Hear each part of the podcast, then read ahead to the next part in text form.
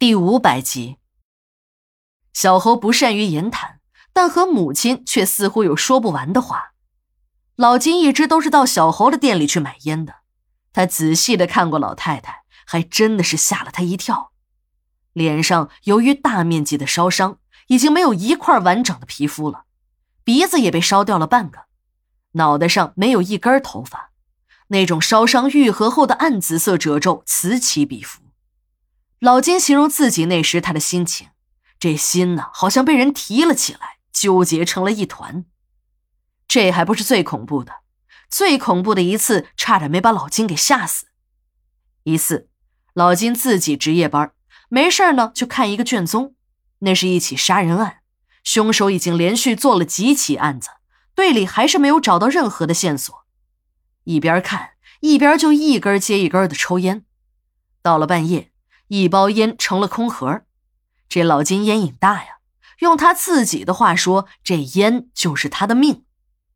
当老金像往常那样下了楼，来到了小侯的店里，老金进商店的时候，小侯不在，只有小侯的母亲一个人坐在轮椅上。也许是感觉到了有人进来，还伸出那双干巴巴的手，张开了嘴巴。嘴里面发出了叽里哇啦的奇怪声音，还不断的摇晃着头，似乎是急切的想要表达什么。老金以为老人是有什么事儿需要帮助，还好心的上前扶下了身体，要仔细的听一下老太太到底在说什么。正在这时，老太太一把抓住了他的手，张开了大嘴，在他的胳膊上狠狠的咬了一口。老金疼得嗷嗷大叫起来。这个时候，小猴才从里间跑了出来。原来小猴商店的后门，也就是楼道里，经常有晚上从宿舍里溜出来的学生买东西吃。小猴去接待几个学生了，所以才把老母亲单独留在了商店里。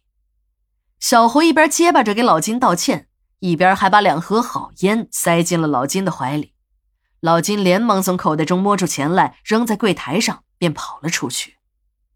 要说老太太咬的那一口，虽然是很用力。但是隔着衣服，并没有咬伤老金，只是留下了几个浅浅的牙印儿。老金之所以疼得嗷嗷叫，那是因为前几天在一次执行任务中和一个歹徒搏斗时，左胳膊上被扎了一刀。虽然没伤到骨头，可以被拼了命的歹徒剜掉了一块肉。要说这老太太咬的呀，也真是地方，正是老金的伤口处。这一咬，老金胳膊上的伤口又裂开了。血也顺着袖口流了出来，让老金不解的是，自己本是好心，这老太太为什么要咬自己呢？要不是小侯及时赶到，这老太太还压根没有撒嘴的意思。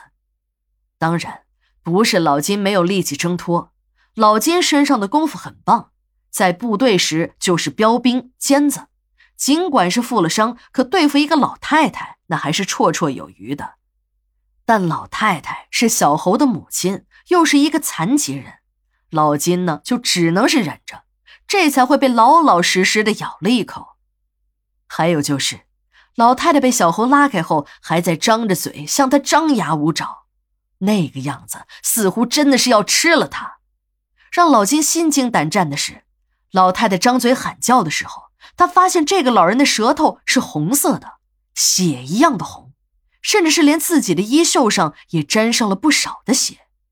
更恐怖的是，他看到老太太的眼睛里还闪过了一道诡异的绿光。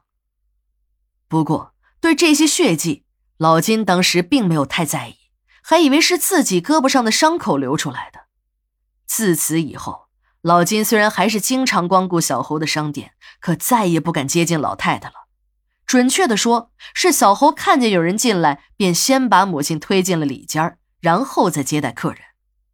同事们也在背后说，那个老太太很是有点诡异。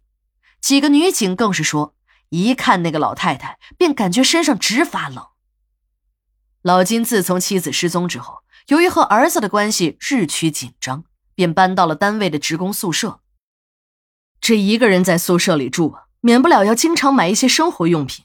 尤其是晚上饿了的时候，到小侯的店里去买点宵夜还是很方便的。那是妻子失踪后不久，老金很伤心，妻子的失踪让老金的情绪很失落，已经几天没怎么吃东西的老金，在凌晨时终于有了点胃口，便出了宿舍，